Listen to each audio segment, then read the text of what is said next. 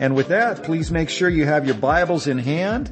Uh, today we're going to be diving into God's Word. Uh, we have been looking over the past week at the miracle of Jesus Christ's birth. And so today I'm going to share with you part three in this series I'm calling The Miracle of the Incarnation. The third and final uh, message in this short series we've been doing over the past eight days. I have a question for you. How many of you have a nativity set set up in your home? A manger scene set up at home somewhere? How many of you? Probably a lot of you. Uh, many Christians, including my own family, we have nativity sets set up in our family rooms or somewhere in our home this time of year. And probably your nativity set looks something like this. On one side, you've got a few shepherds. Uh, oftentimes, there's a little sheep at the foot of one of those shepherds, maybe a little lamb over one of the shepherd's shoulders. On the other side, you've got a few of the wise men. Normally, there's three in a manger scene, and usually they're holding the gifts of gold and incense and myrrh. Oftentimes in the manger scene, you'll see an angel in the background. For some reason, the angel usually looks depressed. I'm not quite sure why, but that's how they make them. And then in the center, the focal point, You've got Mary and Joseph, and then between them, the baby Jesus there resting in the manger. And a lot of times, like in this manger scene, Jesus' arms are up in the air like this, as if he's saying, hey everybody, I'm here. And so that's the manger scene. That's the nativity set. Uh, millions of Christians around the world set these up every single Christmas season so that their family and friends get to be reminded of the true meaning of, of Christmas. They want to remind those around them about the miracle of Jesus' birth. And when we look at this manger scene, every character in this manger scene was part of that miracle on that first Christmas. This morning, we're going to take a, a closer look at several of the characters that are part of this manger scene. Uh, two nights ago on Christmas Eve, hopefully you joined us, we took a look at Mary and, and Joseph. And we saw that they were unimpressive individuals. Uh, they were nobodies. Uh, they were not the ones you would expect to give birth to the King of Kings and the Lord of Lords. They were, in the eyes of most people, insignificant. And they hailed from an insignificant town of Nazareth. And so today we're going to look at a few other characters. We're going to look at the shepherds and we're going to look at the wise men. We're going to take a, a closer look at these characters in the manger scene. And I want to suggest to you that there's a question that we should ask that we tend not to ask at Christmas time. We, we pass these manger scenes all the time. We set them up in our homes every Christmas and we don't stop to ask this important question. Why? Why? Of all the people on earth God could have chosen to be in the manger scene, why did he choose these people? God knew that for over a thousand years, his followers would be setting up these manger scenes each and every Christmas. And on that first Christmas, God had the opportunity to handpick who would be in the manger scene. So I've got a question. Why on earth did he pick these losers? Why did he pick Mary and Joseph? Why did he pick the shepherds? Why did he pick these astrologers, these sorcerers from Iraq? Why did he do that? God could have chosen wealthy, well-educated parents, but he didn't. Instead, he chose Joseph and Mary, who hailed from this town of Nazareth. Nazareth would make Victorville look like Beverly Hills. It wasn't a great town. God could have summoned doctors and engineers and civic leaders to be a part of the manger scene, but he didn't. Instead, he chose these dudes covered in dirt and sheep smut because they hung out with sheep all the time. Why did he choose them? God could have chosen Jewish rabbis and Bible scholars to be a part of the manger scene, but he didn't. Instead, he invited these pagan astrologers these guys that were like soothsayers and fortune tellers from Iraq. Why would he do that? I want you to take a moment and imagine with me what this manger scene would look like if God had done it right. Imagine with me. If God had done it right, the, the angel can stay. The angel's okay. But let's scrub the manger scene of all these other characters. Shouldn't Jesus have had a mom and dad maybe who were wealthy, uh, of a, a, a noteworthy family that were in great standing in the synagogue and in great standing with the religious leaders in Jerusalem? Wouldn't it have made sense if God didn't have the astrologers there, but instead had the Jewish rabbis and those that were in synagogue every week? And, and speaking of synagogue every week, we're going to see today that these shepherds hardly ever went to synagogue. Wouldn't it make sense for God to, to bring in maybe some doctors, maybe some uh, scientists, uh, maybe some of the upper echelon that were in good standing with the synagogue? Instead, he brings in the dirty shepherds. Why did God do this? Well, it's all part of the miracle of the incarnation. I'm reminded of what God says about himself in Isaiah chapter 55 verses 8 and 9. God says this, for my thoughts are not your thoughts, neither are your ways my ways, declares the Lord. As the heavens are higher than the earth, so are my ways higher than your ways and my thoughts than your thoughts. And to that we say, Amen. Well, this morning, as we take a final look at the miracle of the incarnation, we're going to take a closer look at the shepherds and the wise men. Why did God choose them to come and worship the newborn king? And let's start with the shepherds. So if you're there in your Bibles, you need to be in Luke chapter 2. Luke chapter 2, we're going to begin in verse 4. Luke chapter 2, beginning in verse 4. This is how God's word reads. So Joseph also went up from the town of Nazareth in Galilee to Judea, to Bethlehem, the town of David, because Joseph belonged to the house and line of David. He went there to register with Mary, who was pledged to be married to him and was expecting a child. While they were there, the time came for the baby to be born, and she gave birth to her firstborn, a son. She wrapped him in cloths and placed him in a manger because there was no room for them in the inn. And there were shepherds living out in the fields nearby, keeping watch over their flocks at night an angel of the Lord appeared to them and the glory of the Lord shone around them and they were terrified. But the angel said to them, do not be afraid. I bring you good news of great joy that will be for all the people. Today in the town of David a savior has been born to you. He is Christ the Lord. This will be a sign to you. You will find a baby wrapped in cloths and lying in a manger. Suddenly, a great company of the heavenly host appeared with the angel, praising God and saying, glory to God in the highest and on earth peace to men on whom his favor rests. When the angel had left them and gone into heaven, the shepherds said to one another, let's go to Bethlehem and see this thing that has happened which the Lord has told us about. So they hurried off and found Mary and Joseph and the baby who was lying in the manger. When they had seen him, they spread the word concerning what had been told them about this child, and all who heard it were amazed at what the shepherds said to them. But Mary treasured up all these things and pondered them in her heart. The shepherds returned, glorifying and praising God for all the things they had heard and seen, which were just as they had been told. Well, for first century shepherds, watching sheep 24-7 was just slightly more exciting than watching grass grow. Especially if you were a shepherd watching sheep outside of Bethlehem. You see, the sheep grazing between Jerusalem and Bethlehem were almost entirely for the purpose of being sacrificed. Bethlehem was only about six miles from Jerusalem, so it was a convenient place uh, to breed and to raise sheep that were needed for temple sacrifice. So having healthy young sheep near Jerusalem was critical, and these shepherds served a purpose. Shepherding was a necessary job, but it definitely wasn't a very pleasant, it definitely wasn't a very glamorous job. Shepherds worked crazy long hours that kept them away from uh, the synagogues on Saturday mornings. Even when they were off duty, they were almost always ceremonially unclean because uh, after all, they delivered newborn sheep with their bare hands and they were constantly in contact with sheep poop and sheep pee.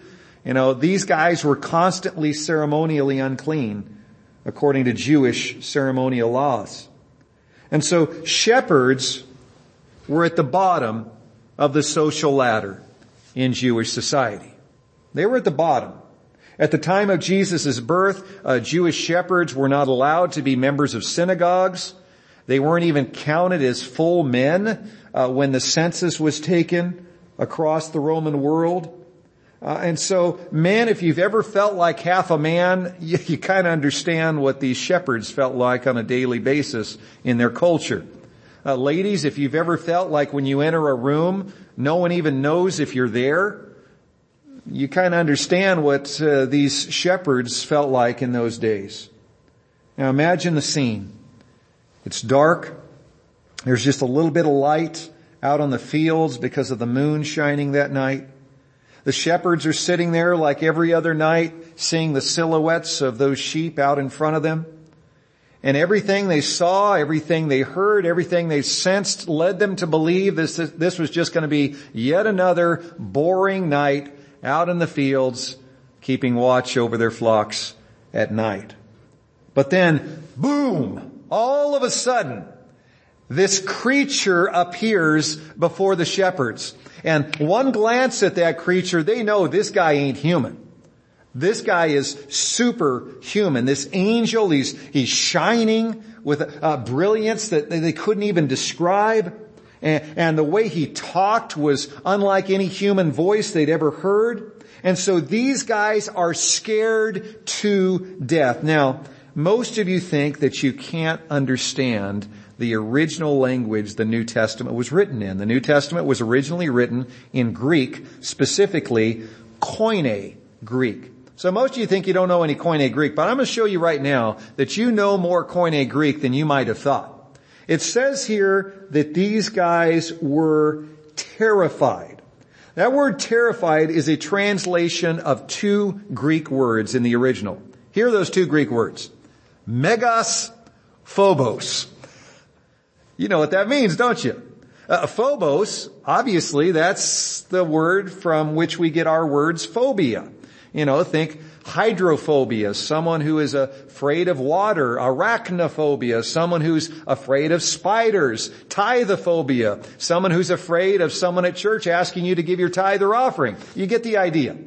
And then megas evidently, you know, clearly means big, huge. And so these guys are really, really afraid. That's the term that is used here. These guys are scared to death. They are megas phobos. In verse 10, the angel speaks these words, do not be afraid. I bring you good news of great joy that will be for all the people.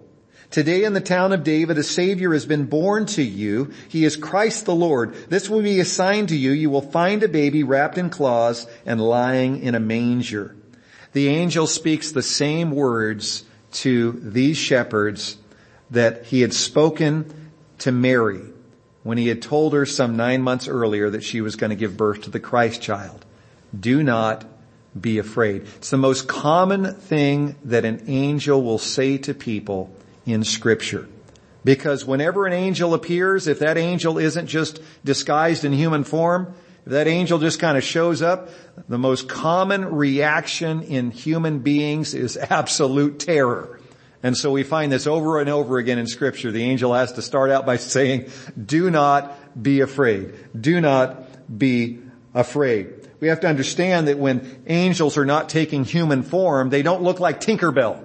Okay? This is not a, a pleasant, cute little creature. This thing is intimidating. Angels uh, do not look like cute little fairies. They are intimidating creatures. They are powerful creatures. And so Gabriel appears we believe it's Gabriel appears to the shepherds here and he tells them, do not be afraid. He gives them that message, good news of great joy, all the people.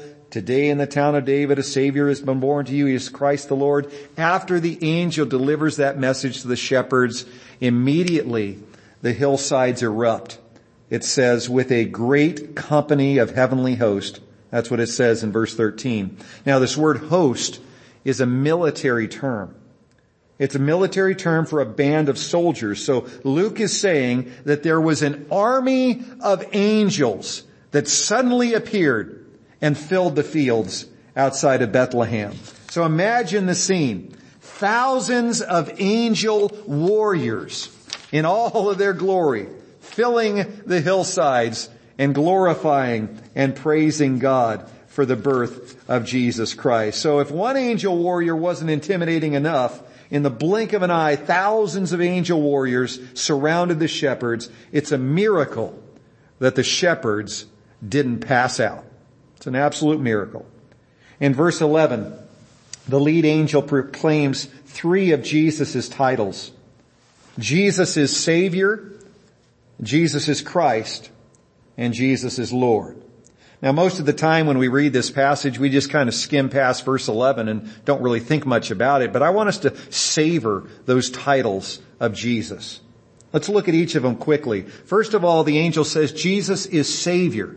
That word Savior is a translation of the Greek word uh, soter. And soter means He saves, He delivers, He makes us safe, and He makes us alive. Isn't that true of Jesus Christ? He does all those things. He saves us, He delivers us, He makes us safe, He makes us alive, and that deserves an amen, don't you think? Amen.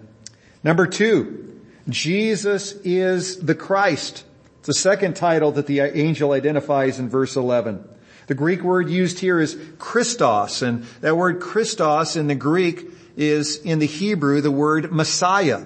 Messiah and Christ, it's just the same word. Messiah is Hebrew, Christ is Hebrew. Excuse me, Christ is Greek.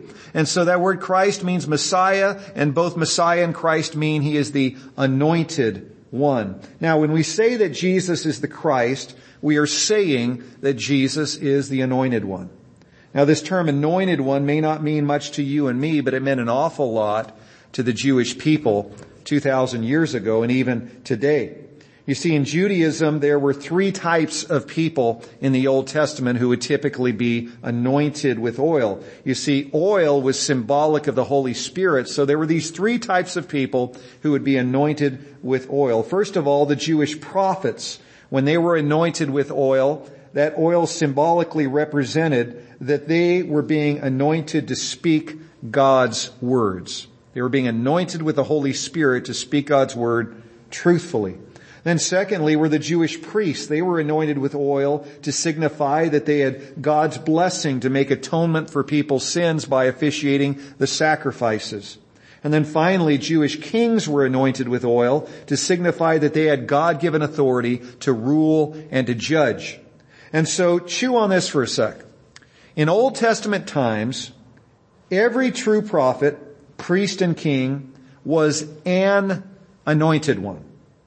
But not a single prophet, priest, or king was ever called the anointed one, the Messiah, the Christ. The Jews knew that this was a title reserved for the coming King of the Jews.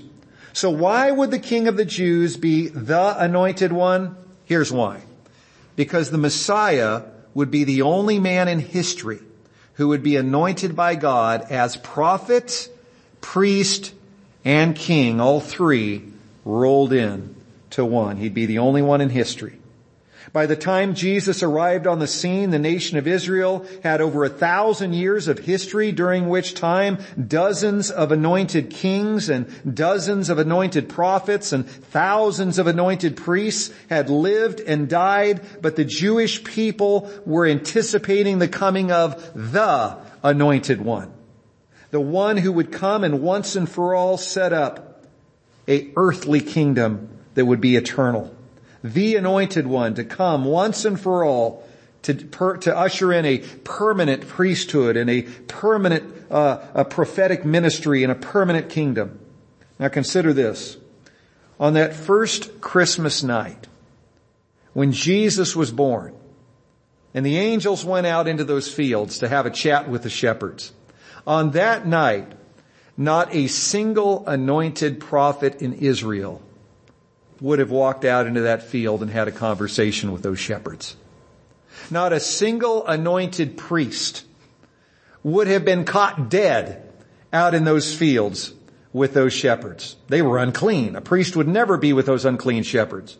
And not a single anointed king, if there had been one, would have dared given those shepherds the time of day. But the one who came as the anointed one, prophet, priest, and king, sent some of the most powerful angels from heaven to go out into the fields and to give a personal VIP invitation to those shepherds that no other prophet, priest, or king would have ever wanted to talk to. Huh. Isn't that something? That's just like Jesus. Jesus is the anointed one. He is the Christ. Finally, there in verse 11, the, the angel says that Jesus is Lord. That word Lord typically just means master. But the context makes it clear that this is referring to the way Lord is used of God in the Old Testament.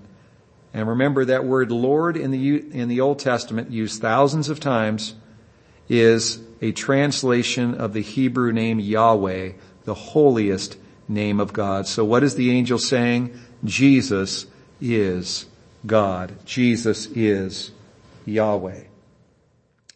The angel in essence is saying, make no mistake about it, shepherds. I don't want you to misunderstand who you're going to see this night. He is the one who can and will save you from your sins. He is Savior. He is the one who can and will and is be the anointed one. He is the anointed one. He is the Christ. And I want you to understand that He is the one who not only is prophet, priest, and king, He is God in the flesh. He is Yahweh Himself. And so that wonderful announcement to the shepherds, go and see the Savior. Go and see the Christ. Go and see the Lord. And so in verse 20, the shepherds, after going and seeing Jesus with their own two eyes, left and returned to the fields, telling everyone on the way who would listen what they had been told by the angels and what they had seen when they saw Jesus. And it says in verse 20, they were glorifying and praising God for all the things they had heard and seen, which were just as they had been told. Now I want you to take a look at what we learn about the Magi, the wise men in Matthew chapter 2, beginning in verse 1. This is what we read. Matthew 2 beginning in verse 1. After Jesus was born in Bethlehem in Judea during the time of King Herod, Magi from the east came to Jerusalem and asked, where is the one who has been born King of the Jews? We saw his star in the east and we've come to worship him. When King Herod heard this, he was disturbed and all Jerusalem with him. When he had called together all the people's chief priests and teachers of the law, he asked them where the Christ was to be born. In Bethlehem in Judea, they replied, for this is what the prophet has written. But you, Bethlehem, in the land of Judah, are by no means least among the rulers of Judah. For out of you will come a ruler who will be the shepherd of my people Israel. Then Herod called the Magi secretly, found out from them the exact time the star had appeared. He sent them to Bethlehem and said, go and make a careful search for the child. As soon as you find him, report to me so that I may go and worship him. After they had heard the king, they went on their way, and the star they had seen in the east went ahead of them until it stopped over the place where the child was. When they saw the star, they were overjoyed. On coming to the house, and stop there for just a moment, don't make the mistake of thinking the Magi, the wise men were there on the night Jesus was born. Jesus was in the house by the time they arrived. And he was not a baby anymore, he was a child. So in all likelihood, the Magi didn't arrive to worship Jesus until he was at least a few months old, possibly as much as a year old. Picking up again in verse 11. On coming to the house, they saw the child with his mother, Mary, and they bowed down and worshiped him. Then they opened their treasures and presented him with gifts of gold and of incense and of myrrh. And having been warned in a dream not to go back to Herod, they returned to their country by another route. Matthew is the only gospel writer who tells us about the Magi. None of the other gospel writers do. And so what we just read here in the first 12 verses of Matthew 2 is all we know about the Magi's visit. Traditionally, these men have been called wise men, but more literally, they were magi. That's the word used here. So we have to ask, what's a magi? Well, magi is a translation of the Greek word magos, and this word magos is the word from which we get our English word magic. So the magi were originally uh, you might say, a kind of magician. Uh, they were a hereditary priesthood of the Medes. Today they're known as the Kurds in the Middle East. A man didn't become a magi, he was born a magi. The magi were credited with having great religious knowledge. After some magi proved to be experts in dream interpretation, the Persian king Darius the Great made them the heads of his state religion there in Persia. Uh, after Persia was kind of absorbed into the Parthian Empire, uh, the Magi became the primary ruling class there among the Parthians. In fact, by the time of Jesus' birth, the Magi had become king makers. And so you've heard the old uh, Christmas carol, We Three Kings from Orient are. Uh, they were not kings. They weren't from the Orient. Uh, these Magi were king makers from in all likelihood, modern day Babylon from the Parthian Empire. So, who were these magi who came from the east to worship Jesus? Well, let's put this up on the screen here for you. The magi were most likely kingmakers from the area of modern day Iraq. They were part of the upper ruling class. They were trained in astronomy and astrology. So they weren't kings, but no one became a king in the Parthian Empire without the Magi's blessing. These guys really liked to study horoscopes. They found meaning in everything they saw in the sky, uh, whether it was a comet or a planet or a star that was brighter than usual. Uh, they loved studying the stars and, and trying to interpret them as, as uh, producing some sort of omens for those around them. Uh, but when these magi here in Matthew 2 saw this star that had appeared when Jesus was born, uh, they knew that something about that star's appearance was connected with the birth of the King of the Jews. We don't know exactly how they knew this, other than God revealed it to them. Uh, they would have been trained in, in certain types of sorcery, and so I don't know how much of this uh, mumbo jumbo was involved in them knowing that that star was connected to the King of the Jews. But one way or another, God revealed to them that the King of the Jews had been born. This word uh, magi is really only found one other place in the New Testament. It's found in Acts 13 verse 8 and it's used in reference of Elymas the sorcerer. So make no mistake about it. These magi in all likelihood were not Bible reading, God fearing men. In all likelihood they were pagan astrologers and sorcerers. Not exactly a group of men that we would expect God to announce the birth of the newborn king of the Jews to. But that's who he announced it to. Back in their home country, the Magi saw this new celestial phenomenon appear and somehow God showed them that that was indicative of the birth of the Jews, the king of the Jews. So they set out for the city where they believed the king of the Jews could be found, the capital city of Israel, Jerusalem. They rode into town probably with a, a, large entourage. Probably they did have the camels and many other attendants with them. Uh, we're told there were magi. We're not told there were three. There were at least two. There could have been maybe ten or twelve. We're not told how many, but they show up in their entourage and they show up and ask this question in verse two. Where is the one who has been born king of the Jews? We saw his star in the east and have come to worship him. Now, no small commotion erupted in Jerusalem over the Magi's presence. For one, the Parthian Empire uh, was in a constant state of battle with the Roman Empire. So it's not like these guys were hailing from a, a friendly nation. The Parthians and Romans didn't like each other. And oftentimes, Israel had got caught in the middle of this, this fight between Rome and the Parthians. So King Herod uh, had been appointed king uh, by the emperor of Rome to be king of the Jews. And so he didn't like these guys coming into town from this enemy nation saying, hey, we're looking for the new king of the Jews. That didn't go over too well with King Herod and it was kind of freaking out everybody in Jerusalem. It says that there in verse three, they were disturbed and all of Jerusalem with them. Well, they weren't joking, were they?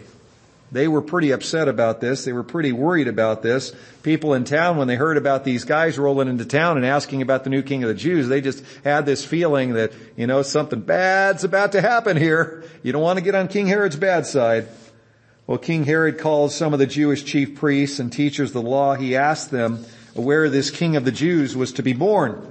And they told him, well, according to Micah chapter 5 verse 2, he's to be born in Bethlehem.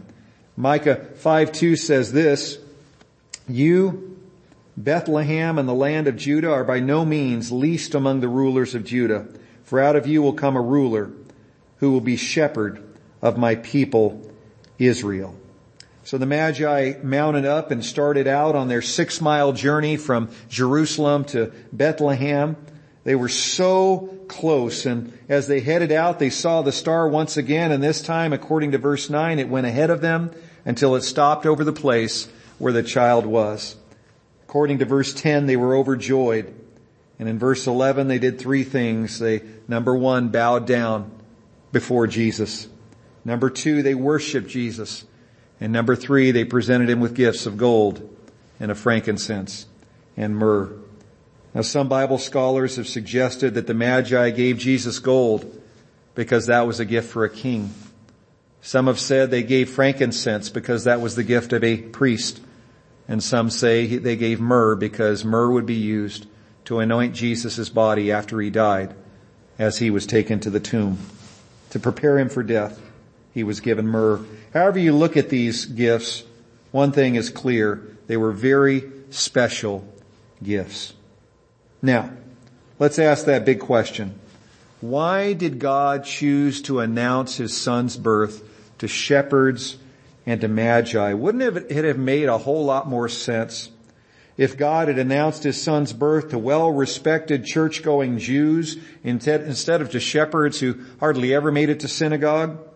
Wouldn't it have made more sense for God to announce Jesus' birth to Jewish rabbis and Bible scholars instead of to pagan astrologers and sorcerers from Iraq? I think so.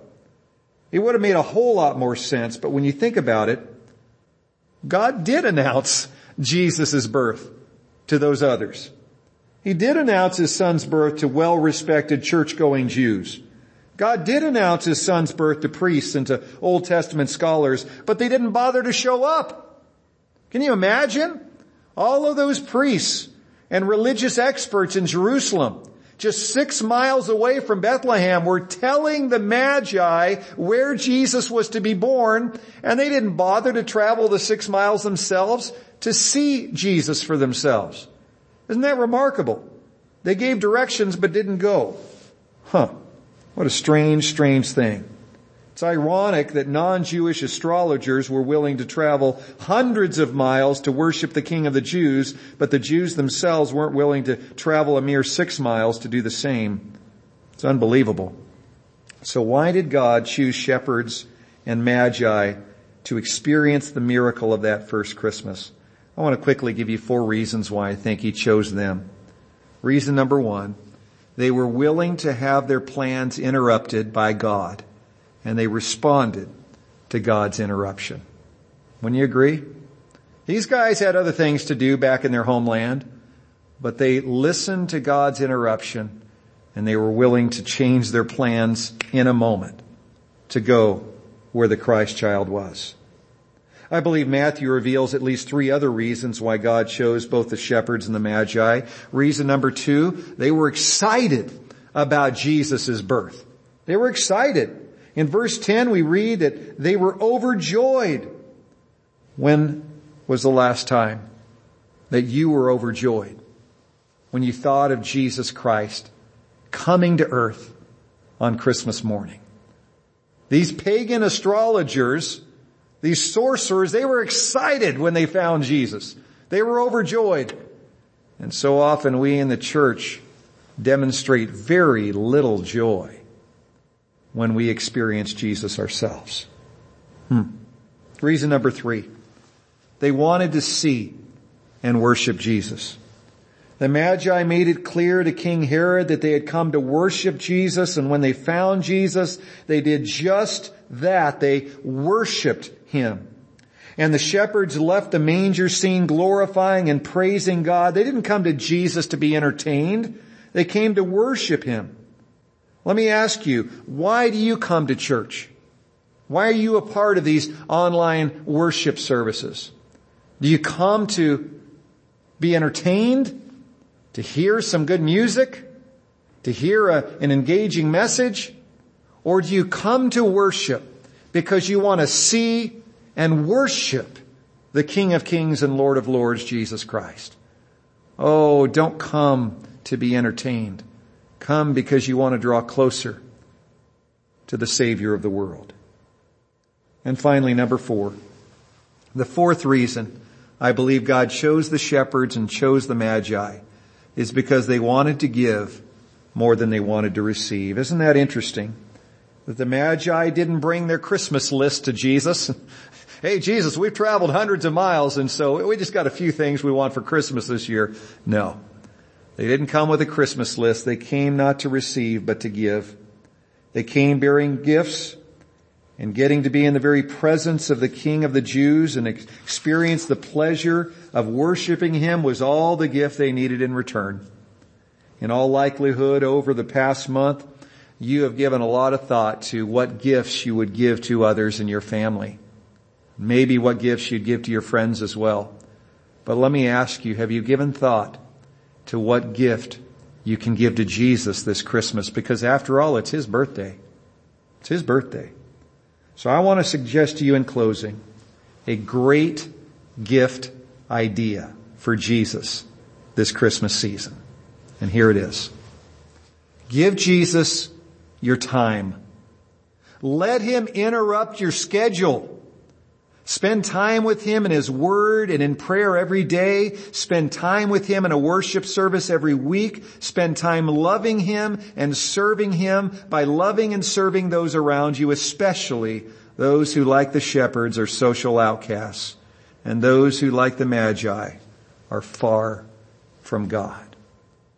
You want to give something to Jesus that'll bless his heart this Christmas? Give him your time. Let him interrupt your precious schedule. Let him use you to drop what you're doing and bless those that are homeless, those that are widows, those who are orphans, those who are poor, those who are sick, those who are hurting, those who are far from God. Let him interrupt your precious schedule and allow himself to love and serve through you. Be his hands and feet this week. Love and serve Jesus by loving and serving those around you for the glory of God. Oh, Lord Jesus, we do praise you and thank you for coming on Christmas morning. Thank you for that strange manger scene with these odd characters, pagan sorcerers and dirty shepherds and a poor young woman, probably only 13 or 14 years old, and the young man she was engaged to that barely had two dimes to rub together. Lord, I thank you that you came for the outcasts.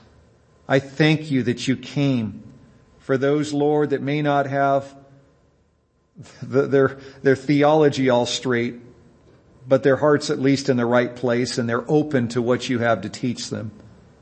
Lord, I pray that we who are close to you as followers of Jesus Christ would not lack the joy this Christmas season that we need to have. We need to rejoice in you. Help us, Lord, to draw close to you, to desire to see you and worship you every day of our lives, and help us to love and serve those around us because you loved and served those around you who needed you most. In Jesus' name I pray. Amen. Amen. If you're here today and you've never made a decision to accept Jesus Christ as your Savior and Lord, I want to just let you know that the Bible is very clear. Jesus is your only way to be forgiven. Jesus is your only way to have a relationship with God who made you and created you. Uh, Jesus Christ is your only way to make it to heaven someday after this life. And if you realize that truth, and we like to share the ABCs, A, admit that you're a sinner and need Jesus. B, believe that Jesus died on the cross for your sins and he's your only hope to be forgiven, your only hope to go to heaven. And C, choose today to put Jesus Christ in the driver's seat of your life and begin trusting him and loving him and obeying his commands every day of your life until he calls you home to heaven. If you have that decision to make, please reach out to one of our prayer and decision counselors. Their names and numbers are at the bottom of the screen. They'd love to talk with you or pray with you. And if you've made that decision today, I want to say, way to go. Your next step is to be baptized. Because in the Bible we read that when someone was serious about accepting Christ, they were baptized to show the world my old life is buried. And as I come up out of the water, it's symbolically representing that I am washed clean because of Jesus and I'm living a brand new life for Jesus Christ. We'd love to talk with you about setting up a time for you to be baptized. Oh, if you need prayer, you can reach out to one of us as well. And we hope that you'll stay for just a few moments as we take communion together to end this service. What a great way to end uh, this final Sunday morning service of 2021 by taking communion together. God bless you as you serve our Lord and Savior Jesus Christ.